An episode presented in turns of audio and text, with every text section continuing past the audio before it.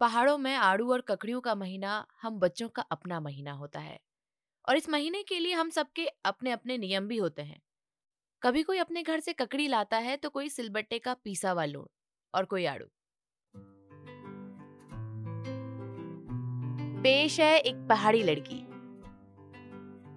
मेरे यानी कविता खत्री के साथ, जहाँ आप मिलोगे मेरे पहाड़ से और मुझसे। चलिए सुनते हैं। पहाड़ों में बसी कहानियाँ। एक पहाड़ी लड़की पर। हम सब पास वाले गाँव सुया के जूनियर हाई स्कूल में पढ़ते हैं और वहाँ बहुत सारे माल्टे होते हैं। तो आज का हमारा प्लान है कि हम सब स्कूल से आते हुए मानमती बुया के घर से माल्टे चुराएँगे और गाँव के मंदिर वाले प्रतीक्षालय में ककड़ी माल्टे पीसे हुए लूड़ के साथ खाएँगे। माँ माँ, मेरे बाल बना दो, मुझे जल्दी जाना है स्कूल। माँ को आज खेत में मंडवे की कटाई करने जाना था, जिसके लिए माँ ने बुआ लोगों के साथ पलट किया था। इसलिए माँ भी सिलबट्टे पर लूण पीस रही थी। माँ ने पीसा हुआ नमक कोदे की रोटियों के साथ कपड़े में अपने लिए लपेट लिया। बचा हुआ नमक तू रोटियों के साथ खा लेना, ठीक चे? माँ ने कहा। मेरे मन में लड्डू फूटने लगे। माँ ने सोने पे सुहागा वाली बात जो कह दी थी। माँ ने मेरे बाल बनाए और खेत में चली गई। मैंने भी बस्ते में दो ककड़ियों के साथ लूड़ रखा और स्कूल के लिए भाग गई। रिबन तो लेके जा। मेरे भाई ने पीछे से आवाज़ लगाई। अरे हाँ रुक आती हूँ। पहले बस्ते से ककड़ी निकाल फिर दूँगा। नहीं यार आज मेरी बारी है। ठीक है फिर? भूल जा तू अब रिबन सारे भाई ऐसे होते हैं क्या? या फिर मेरा भाई ऐसा है? मैंने बस्ता खोला और एक ककड़ी अपने भाई को दे दी और दूसरी ककड़ी पिरूल के पत्तों से लपेटकर स्कूल जाते हुए उड़ियार में छुपा दी। इन दिनों सुबह का स्कूल था और हमारी छुट्टी भी एक बजे तक हो जाती थी। तो उसके बाद वाला दिन ककड़ी और माल्टे खाने में चले जाता था। मैं हबड़ा तबड़ी में स्कूल तक पहुँची। मैंने स्कूल के गेट को प्रणाम ही किया था कि, अरे यार, आज तो मुझे जीके के क्वेश्चन पूछने हैं। तो आज मेरी दो चीज़ों की बारी थी, एक ककड़ी लाने की और एक ये। लेकिन आज मैंने दोनों जगह डांट खानी थी। एक ककड़ी भाई ले गया और ना ही प्रार्थना में पूछने के लिए मैंने कोई प्रश्न लिखे। मैं अपनी क्लास में गई और विज्ञान भूगोल की किताब की तलाशी लेने लग गई। प्रार्थना की पहली घंटी बजने तक मैंने भी दस सवाल अपनी कॉपी में उतार दिए। प्रार्थना शुरू होने से लेकर मेरी बारी आने तक मेरे दिमाग में माल्टे चोरने का प्लान। किससे किससे सवाल पूछना है, सब रेडी हो गया। मैंने एक लंबी सांस ली। मानो सारा काम खत्म कर दिया हो। कृतिका? बेटा आज आपकी बारी है जीके की। लंबे बाल, चेहरे पर बड़ी सी मुस्कुराहट और बनारसी साड़ी पहने हमारे इंग्लिश वाली मैडम मुझे देख रही थी। मैं अपनी जगह से उठी और आगे चली गई। जब दादा फौज में दुश्मनों के सामने बंदूक लेके खड़े होते होंगे, ऐसा ही खाली और अंधेरा कमरा आता होगा क्या उनकी आँखों में? मैंने अपने आप से पूछा और एक एक करके सारे के सारे सवाल पूछ डाले। जैसे मैं दुश्मनों पर बंदूक से निशाना आंक रही हूँ। पहले पीरियड की घंटी बजी, जो कि हिंदी का था। उसके बाद एक एक करके सारे के सारे पीरियड ऐसे खत्म हो रहे थे जैसे आज वक्त को भी जल्दी हो, और उसे भी छुट्टी के बाद कहीं और जाना हो, मेरी तरह। मेरी दो सहेलियाँ कविता और बबीता इंग्लिश वाली मैडम के बच्चों को देख रहे थे। आज उनकी दो लड़कियाँ पहली बार हमारे स्कूल में आई थी। उनका स्कूल ऐसे देवाल में था और वहाँ जाने के लिए हमें पाँच से छह घंटे तो लगते ही थे। हमारी क्लास के बच्चे बोल रहे थे कि शहर में कर्फ्यू लगा है, इसलिए स्कूल बंद है। काश हमारा भी स्कूल बंद हो जाता तो मज़ा आता। बबीता मेरे कान में फुसफुसाने लगी। तभी बिना इंतज़ार करवाए हमारे स्कूल की छुट्टी की घंटी बजी। हम सबने जल्दी से अपना बस्ता पकड़ा और वंदे मातरम की लाइन में लग गए। आज बहुत दिनों बाद हमारे प्रधानाचार्य बाकी सारे गुरुजी लोगों के साथ सामने खड़े थे। वो क्यों खड़े हैं?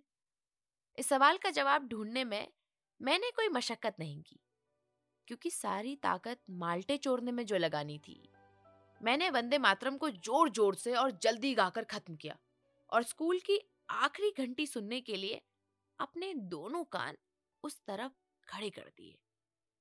लेकिन कभी सोचा हुआ पूरा हुआ है क्या? प्रधानाचार्य जी आगे आए और स्कूल का काम देने लग गए। बाप रे, इतना काम। अरे यार, ऐसे कैसे होगा इतना काम? यार, बहुत काम दे रहे हैं गुरुजी।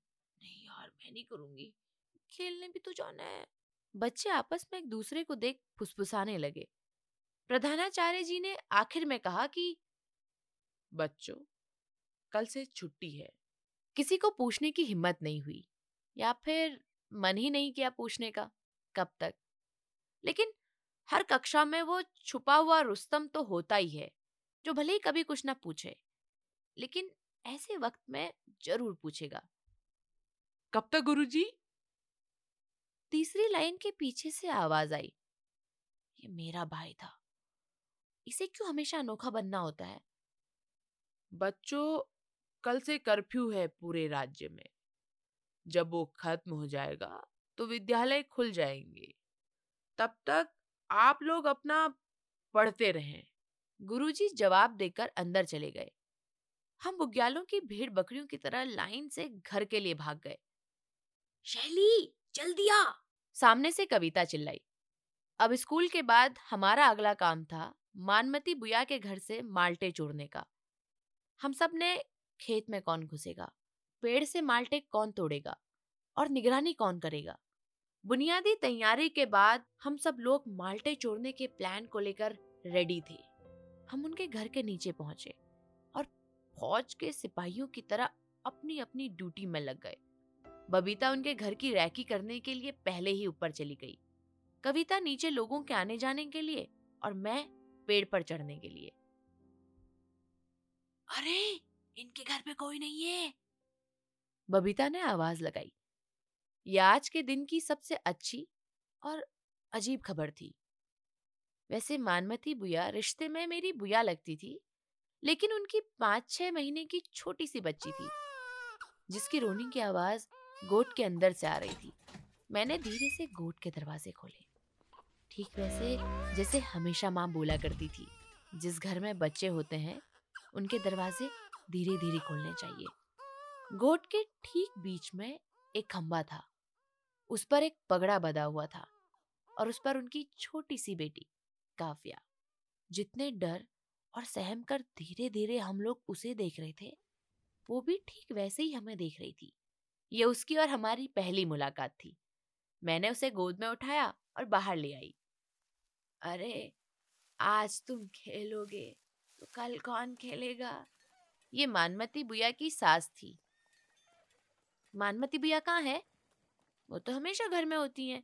हमारी टोली की सबसे हिम्मत वाली लड़की, बबीता ने पूछ ही लिया। दरअसल, बबीता हमेशा हम लोगों को मार खाने से बचाती थी। वो गोपेश्वर गई है, कोई रेली वेली में।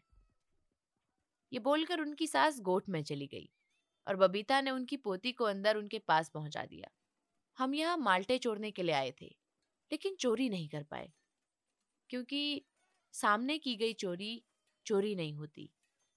ऐसे मेरे दादाजी बोला करते थे। मेरी बारी के दिन क्यों होता है हमेशा उठपटांग किसी का कोई जवाब नहीं आया। मैंने भी चुप्पी साधी और घर का रास्ता नापने लगी और सीधे प्रतीक्षालय में जाकर बैठ गई। यार, वो बच्ची अकेली रहेगी क्या उतने दिन? कविता ने बोला। पता नहीं। पूरे महीने में पहली बार। माल्टा ककड़ी खाए बगैर हम सब लोग वक्त पर अपने अपने घर चले गए। बाहर के दौड़ पर हमारी भैंस बाँध रखी थी और गोट के अलावा सारे दरवाजों पर कुंडी लगी थी। शायद माँ जंगल गई होगी। मेरा भाई बड़े चाचा लोगों के इधर से आ रहा था। मुझे देखने के बाद मेरा भाई दौड़कर मेरी तरफ़ आया। अरे